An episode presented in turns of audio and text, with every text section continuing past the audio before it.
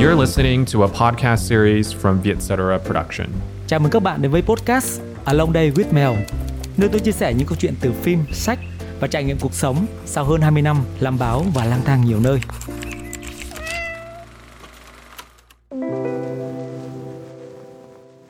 Gần đây, trên mạng xã hội Facebook, tôi thấy tựa đề của một bài viết trên trang trạm đọc tạo được sự lan tỏa mạnh mẽ và được nhiều người bạn của tôi share lại. Bài viết đó có nhan đề Đời thường kỳ diệu, vì sao được sống một cuộc đời nhạt là một điều tuyệt vời. Được trang trạm đọc này dịch lại từ một bài viết trên trang The School of Life. Bài viết này khiến tôi nhớ đến cuốn sách bàn về cái nhạt của triết gia người Pháp François Julien, từng được dịch và xuất bản tại Việt Nam cách đây gần 2 thập niên. Cuốn sách đó vẫn nằm trên giá sách của tôi. Đó là lý do khiến tôi bắt tay vào soạn content cho chủ đề ngợi ca sống nhạt qua hai tập podcast với một hy vọng được truyền chút cảm hứng đến người nghe và sau đó biết đâu chúng ta trân trọng hơn những giá trị nhỏ bé bình thường mà chúng ta đang có thay vì phải chạy theo những giá trị hữu ảo phù phiếm nằm ngoài khả năng của chúng ta. Trong bài viết trên trạm đọc, tôi ấn tượng với đoạn mở đầu như thế này. Chúng ta đang sống trong một thời đại ngưỡng mộ quá mức những cuộc đời phi thường, những cuộc đời mà hầu hết chúng ta chẳng bao giờ hướng đến. Các người hùng của chúng ta đã làm nên những vận may ngoại cỡ, xuất hiện trên những màn ảnh khổng lồ và chứng minh cho những phẩm hạnh và tài năng độc đáo. Thành tựu của họ vừa khiến ta lóa mắt, vừa không ngừng khiến ta tự thấy hổ thẹn. Và không chỉ tự hổ thẹn tôi đâu. Đôi khi, những nhân vật siêu anh hùng sặc mùi hư cấu hay những vị đại gia mới phát ấy thậm chí còn khiến chúng ta mặc cảm tự ti về cuộc sống có vẻ tầm thường vô giá trị của mình. Việc theo đuổi những giá trị ảo do ngành công nghiệp giải trí nặng tính thương mại ngày nay hay mạng xã hội chạy theo sự đua tranh bề mặt khiến chúng ta dễ chạy theo những kỳ vọng ảo hoặc đánh mất bản thân mình trong vòng xoáy của sự phù phiếm của những xu hướng của trend được thay đổi liên tục. Nhà báo người Đức Stefan Klein, tác giả của cuốn sách bestseller toàn cầu 6 tỷ đường đến hạnh phúc gọi đó là những kỳ vọng hảo. Ông viết, sự kỳ vọng thậm chí còn bóp méo cảm giác và cảm xúc của ta hơn cả trí nhớ. Những vận động viên không có thứ hạng gì có thể kể lại một hai câu chuyện về sự thật này. Đạt được huy chương bạc tại Thế vận hội Olympic mang lại vinh quang, nhưng một chiếc huy chương đồng lại khiến người ta hạnh phúc hơn.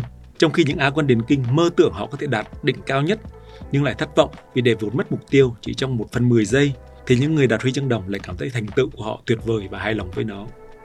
Một nhà tâm lý học sau khi quan sát ở Thế vận hội Olympic diễn ra tại Barcelona vào năm 1992 cho rằng những người về vị trí thứ ba rất hạnh phúc vì họ đã có được một chiếc huy chương và được ghi vào sách kỷ lục. Trong khi những người đoạt huy chương bạc lại đau khổ vì chỉ nghĩ đến cái họ vừa trượt mất trong chưa đầy một tích tắc và đôi khi ám ảnh họ cả đời. Tác giả kết luận, sống một cuộc đời bình dị, bớt kỳ vọng hão và bằng lòng với những cái ta đang có, quan tâm hơn đến những giá trị đích thực của cuộc sống hàng ngày, thường mang lại cho chúng ta cảm giác hạnh phúc hơn.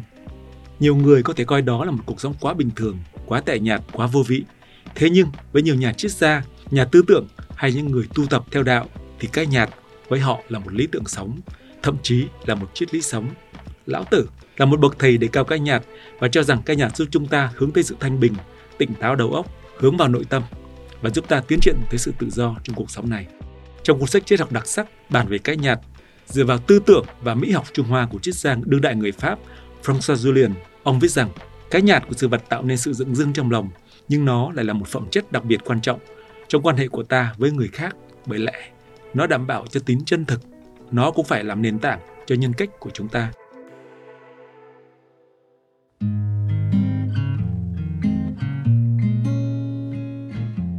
Tập đầu của chủ đề ngợi ca sóng nhạt này tôi muốn tập trung nhiều hơn đến điện ảnh nhật bản qua những bộ phim ngợi ca cái đẹp của sự bình dị hay quan tâm hơn đến những giá trị của tiền thân gia đình của cuộc sống đời thường và biến nó thành những giá trị nghệ thuật sâu sắc có sức lan tỏa lớn điện ảnh nói riêng hay nền nghệ thuật của Nhật Bản nói chung luôn mang lại những giá trị, những nhãn quan thật khác biệt về con người và cuộc sống ở đất nước này.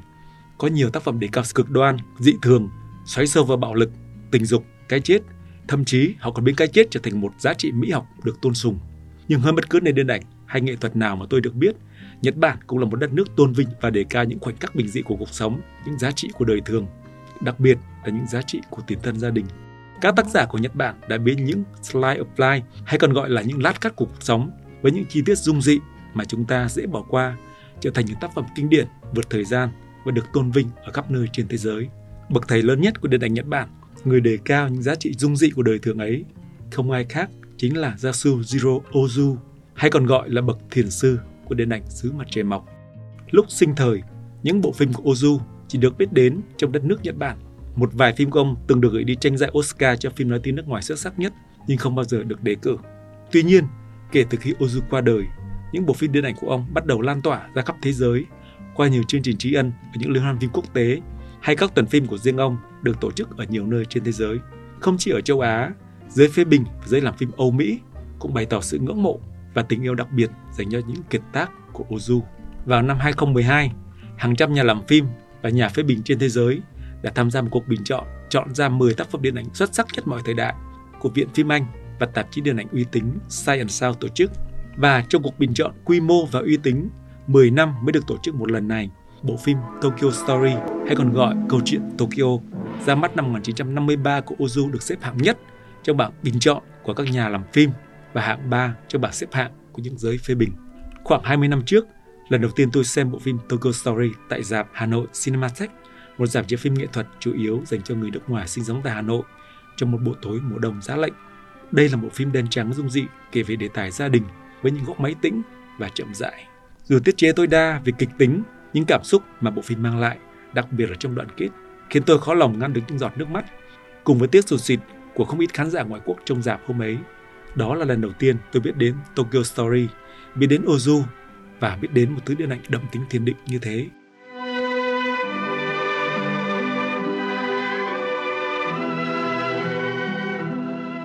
Bộ phim là bức chân dung nhẹ nhàng nhưng có nhiều sắc thái đối lập của một gia đình truyền thống Nhật Bản trước những thay đổi của đời sống hiện đại khi đất nước này đang bước vào giai đoạn phục hồi kinh tế sau Thế chiến thứ hai. Phim kể về hai ông bà già ở quê, lâu lắm không thấy con cháu về chơi, bèn dắt nhau lên phố một bận để dối già và cũng xem đám con cháu ăn ở thế nào, bận rộn ra sao mà chẳng quan tâm đến bố mẹ ở quê. Đại được năm người con, thì một đứa con trai mất vì tử trận trong Thế chiến thứ hai một cô con gái út chưa chồng làm giáo viên sinh sống với ông bà ở quê, còn ba người con, hai trai một gái thì sống ở phố Osaka và Tokyo, giờ đều đã thành đạt nhưng bận rộn với sự nghiệp và con cái. Biết bố mẹ lên thăm mà chẳng có thời gian, được hôm đầu họ còn đối xử tử tế, thăm hỏi phục dịch, hôm sau nữa thì phân công nhau và hôm sau nữa thì sắp xếp để hai cụ tự xoay sở với nhau.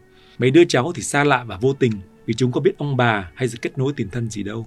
Hai cụ già quê loay hoay ở phố, vừa lạc lõng vừa cô đơn, lại không muốn phiền lụy đến con cái, hẹn họ đi gặp bạn già uống vài ly rượu, hơi quá chén về thì bị đứa con gái trách móc. Điều này khiến ông bà càng thêm ái ngại tự thân vì phiền lụy đến con cái.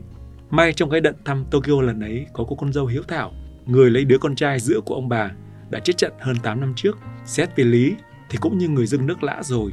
Vậy mà trái ngược với ba đứa con do họ đứt ruột đẻ ra Cô con dâu hiếu thảo lại chăm sóc hai cụ rất chu đáo, rất tận tâm, làm hai cụ già phần nào đỡ trận lòng nơi đất khách. Rồi sau cái đận từ Tokyo trở về ấy, chẳng hiểu phiền muộn hay do máy gì mà bà cụ đang khỏe tự nhiên độ ốm, rồi qua đời. Đám ma của bà cụ, ngoài cô con gái út chưa chồng ở với ông bà, ba người con ruột từ Tokyo trở về và tất nhiên cả con dâu nữa cũng đều trở về để tang mẹ. Đám ma xong mấy đứa con ruột cáo bận công việc và con cái không ai trông nom, xin về Tokyo sớm sau khi cố gắng lấy một vài món quà ông bà để lại, chỉ còn có con dâu ở lại thêm an ủi người bố già vì đang cô đơn vì người bạn già đầu gối tay ấp cả đời của ông đi trước mà không một lời chăn chối. Rồi đến cái ngày cô con dâu cũng phải trở về phố thị, hai người, một già một trẻ bùi ngùi chia tay. Ông cụ nói, mẹ con lúc còn sống rất lo cho con, mong con quên con trai chết trận của ta đi, mà đi bước nữa để vơi nỗi cô đơn. Cô con dâu đáp lại người bố chồng trong tiếng nức nghẹn. Cô nói rằng con cũng ích kỷ lắm, có ngày, thậm chí nhiều ngày, con không nghĩ đến anh ấy, hay thậm chí là quên anh ấy rồi. Ông cụ nói, con quên được đi thì tốt, rồi lấy một cái đồng hồ dây kỳ vật có giá trị nhất của bà cụ là còn sống, trao lại cho cô. Ông nói, mẹ con nói với ta, chúng ta có con cái ruột thịt, nhưng người chăm sóc và đối xử tử tế với ta lại là người dưng nước lạ, và bà ấy muốn trao kỳ vật này cho con. Cô con dâu ôm mặt khóc rồi ra đi, để lại người cha già với khoảng trống cô độc của những ngày tháng dài phía trước. Tôi nhớ mãi cảnh cuối trong bộ phim này với hình ảnh của con dâu Noriko ngồi trên chuyến tàu, trên tay cầm kỷ vật của người mẹ chồng quá cố. Và trên gương mặt của cô, thời gian như ngưng động lại, như vĩnh viễn không trôi nữa. Đời thì ngắn mà tình thì dài là vậy. 妙なもんじゃ自分が育てた子供よりいわば他人のあんたの方がよっ ぽどわしらに用してくれたいやありがとう cuộc đối thoại giữa người bố chồng và cô con dâu trong đoạn cuối của Tokyo Story với tôi là những cảnh phim giàu cảm xúc nhất và thể hiện chính xác nhất tinh thần điện ảnh của Ozu. Đó là nơi mà ông thể hiện thứ triết lý và ngữ pháp điện ảnh giàu tính ẩn dụ và luôn để lại những tầng sâu suy tưởng bên dưới bề mặt tưởng như phẳng lặng tựa mặt hồ. Sau này, khi đã xem nhiều phim của Ozu và quay lại xem Tokyo Story với một cái nhìn lý tính hơn, tôi nhận ra những điểm đặc trưng quen thuộc trong phong cách điện ảnh của ông. Đó là những góc máy cố định, hầu như không bao giờ di chuyển máy quay, là cách ông đặt ống kính ngang tầm với mắt của người xem khi ngồi trên chiếu tatami truyền thống của người Nhật, là cách sắp xếp và bố cục chặt chẽ và tạo chiều sâu ở mọi cảnh quay. Trong cách dựng, Ozu cũng có phong cách thạch khác thường, ví dụ như dựng tình lược những chi tiết quan trọng nhất mang tính chìa khóa của bộ phim, ví dụ như cái chết của người mẹ trong bộ phim Tokyo Story. Trong khi một vài trường đoạn thì ông cố tình kéo dài bằng cách mô tả các chi tiết, ví dụ những cuộc trò chuyện vô thưởng vô phạt giữa người bố và những người bạn trong quán rượu, nơi họ bày tỏ nỗi buồn và sự thất vọng về con cái hay sự đổi thay của xã hội sau chiến tranh. Phong cách làm phim này làm mất tính cân bằng và phá bỏ kịch tính của câu chuyện hướng tới những khoảnh khắc bình dị trong cuộc sống đời thường. Ozu cũng giữ phong cách nhất quán đó qua một loạt phim khác, đặc biệt là những bộ phim đề tài gia đình và những phim nói về thời khắc giao mùa, nơi ông chia sẻ những suy tưởng mang tính ẩn dụ về những thời khắc của đời người. Những phát ngôn của Ozu thể hiện rất rõ sự nhất quán trong phong cách điện ảnh của ông. Ví dụ, ở đời cái gì không quan trọng thì làm theo trào lưu, cái gì quan trọng thì làm theo đạo đức, còn trong nghệ thuật thì làm theo chính mình. Trong khoảng 10 bộ phim của Ozu mà tôi đã xem, tôi nhận ra ông lặp đi lặp lại chủ đề gia đình, đặc biệt là mối quan hệ giữa cha mẹ và con cái, sự khác biệt thế hệ, trách nhiệm của cha mẹ đối với con cái hay bổn phận của con cái đối với cha mẹ, trở đi trở lại trong các bộ phim của ông, phản ánh đậm tinh thần Phật giáo và Nho giáo. Các câu chuyện trong phim của ông đều rất dung dị, với nhịp điệu chậm rãi, hầu hết là bối cảnh nội, thi thoảng xen kẽ với những cảnh ngoại, với mục đích là chuyển cảnh hay mang chức năng thông báo. Âm nhạc trong phim của Ozu cũng được sử dụng một cách tiết chế, chủ yếu là trong các cảnh chuyển hay mô tả tâm trạng của nhân vật. Ông sử dụng những bản nhạc truyền thống của Nhật Bản hoặc những bản nhạc cha với giai điệu hoài cổ. Lý giải về việc lặp đi lặp lại một chủ đề quen thuộc, Ozu từng phát ngôn rằng Tôi luôn nói rằng mình như một người bán đậu phụ và chỉ biết làm đậu phụ. Cùng một người không thể tạo ra những bộ phim hoàn toàn khác nhau. Ngay cả khi chúng có vẻ giống nhau trong mắt người khác, các bộ phim của tôi cũng biểu lộ những điều hoàn toàn khác nhau và tôi luôn tìm được đó sự hứng thú mới Việc tôi làm giống như một người họa sĩ, luôn tìm cách vẽ một bông hoa hồng duy nhất. Các bộ phim về mùa vẫn chủ đề lặp đi lặp lại trong phim của Ozu, giống như cách biểu đạt về chu kỳ thời gian và chu kỳ của đời người. Xuân qua rồi hè tới, thu đi rồi đông tới. Ở những khoảnh khắc giao mùa đó, ta cũng cảm nhận được sự thay đổi của con người trước vạn vật và cách họ chấp nhận sự thay đổi đó với những suy nghiệm về nỗi cô đơn và cái chết. Những bộ phim với một chủ đề quen thuộc, phong cách dàn dựng quen thuộc, nhịp phim quen thuộc Thậm chí cả diễn viên cũng quen thuộc, cứ tái diễn, lặp đi lặp lại như chính cuộc sống này. Nhưng kỳ lạ thay, tôi vẫn muốn được xem chúng một cách trọn vẹn từ đầu đến cuối, để được chìm đắm vào những hương vị thấm đậm nhân sinh ấy. Tokyo Story isn't merely a film about family. It is a film about the cycle of life and the passage of time. We may all have different experiences of life, but we all live the same lives. We are children, we become adults, and we grow old. This is the reality of every human life.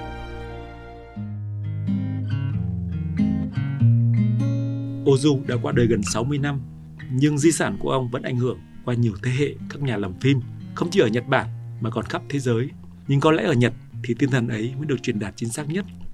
Hirokazu Koreeda, đạo diễn phim nghệ thuật thành công nhất ở Nhật Bản ngày nay, được xem là người kế thừa thành công nhất tinh thần của bậc thiền sư Ozu qua điện ảnh. Koreeda có sự nghiệp điện ảnh kéo dài hơn 3 thập niên với nhiều bộ phim xuất sắc và đạt nhiều giải thưởng quốc tế quan trọng.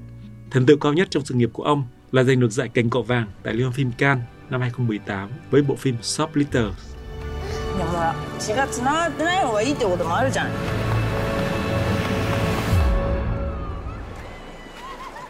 Và bộ phim mới nhất Broker với dàn diễn viên Hàn đã mang lại cho Song Kang Ho giải nam diễn viên xuất sắc nhất tại Liên hoan phim Cannes năm nay.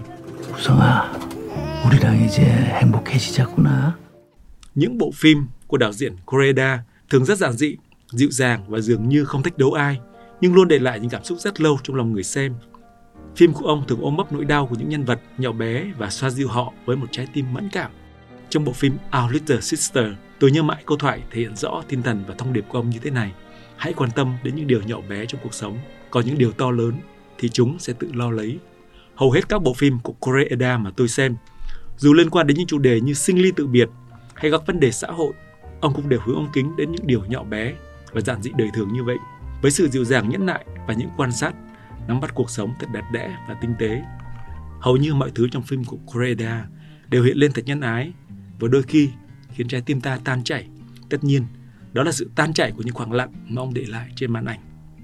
Sở dĩ nói Coreda kế thừa di sản tinh thần của bậc thiền sư Ozu, bởi vì cho dù với một đề tài nào đi nữa, ông vẫn luôn loại bỏ những căng thẳng, những xung đột, những kịch tính của những phim thuộc dòng drama nặng tính sân khấu để đi vào những lát cắt bình dị của đời thường. Nhiều bộ phim xuất sắc của Koreeda cũng từng đặt ra câu hỏi thường trực trong mỗi chúng ta. Điều gì làm nên một gia đình? Ta không được quyền chọn gia đình hay bố mẹ của mình, nhưng gia đình vẫn là một lựa chọn mà bạn phải đối mặt với cuộc sống hàng ngày và sẵn sàng cho đi tất cả để bảo vệ sự bình yên và hạnh phúc. Những bộ phim của Ozu của Koreeda thể hiện những sắc thái đậm tính thiền trong văn hóa Nhật Bản và văn hóa phương Đông. Đó là những bộ phim biến những khoảnh khắc nhỏ bé, dung dị của đời thường trở thành một giá trị sống đẹp và biến những thứ tưởng chừng như nhạt nhẽo tầm thường ấy trở thành một triết lý sống. Cái nhạt trong phim của hai vị đạo diễn đăng kính này đã trở thành một biểu hiện của trí tuệ hay nói cách khác, cuộc sống nhạt là một lý tưởng. Như Koreda từng nói giản dị trong phim, hãy quan tâm đến những điều nhỏ bé trong cuộc sống. Hay như vị triết gia người Pháp François Julien viết trong bản về cái nhạt rằng cái nhạt giải thoát ta khỏi áp lực bên ngoài, khỏi mọi kích thích cảm giác, khỏi mọi căng thẳng giả tạo và nhất thời. Cái nhạc giải phóng ta khỏi những si mê khoảnh khắc, dẹp yên trong lòng ta những xáo động làm kiệt sức. Cái nội tâm có khả năng nắm bắt cái nhạc trên đời là cái sẽ mang lại sự thanh bình và tỉnh táo và nó càng tiến triển tới sự tự do trong cuộc đời. Xin chào các bạn, hẹn gặp lại các bạn trong tập tiếp theo để cùng ngợi ca sống nhạc. Ông cụ nói, còn quên được đi thì tốt, rồi lấy một cái đồng hồ dây kỳ vật có giá trị nhất của bà cụ lúc còn sống, trao lại cho cô. Ông nói, mẹ còn nói với ta. Xin lỗi Ông nói, anh dừng lại một chút.